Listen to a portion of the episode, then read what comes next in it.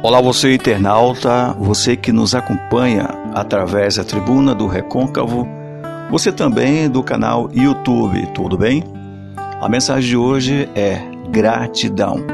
São muitos os benefícios da gratidão para a saúde de quem a pratica.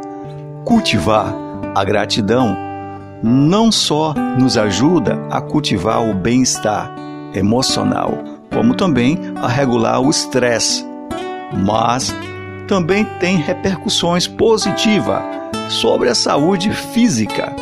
Não é de se surpreender que a gratidão seja benéfica para a saúde emocional. O que é um pouco mais impressionante é que ser grato ajuda a melhorar a saúde física. Uma das primeiras formas de gratidão é ser grato pelo seu nascimento ser grato por você estar respirando, ser grato por ter dado a você a abundância de, da vida, de viver, de respirar. Tudo isso é gratidão. E depois, ser grato pelas pessoas que estão com você todos os dias. Não, não existe um veneno pior do que a ingratidão. Aquelas pessoas que não reconhece o salto que deu na vida por uma ajuda de uma pessoa ou de várias pessoas.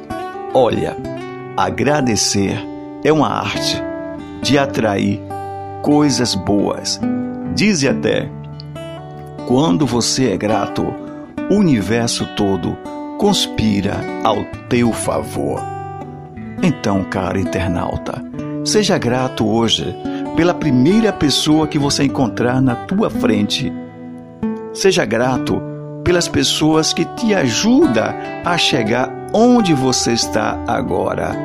Seja grato por você ser quem você é, pelas conquistas que você teve e pelos benefícios que você poderá ter para a sua vida.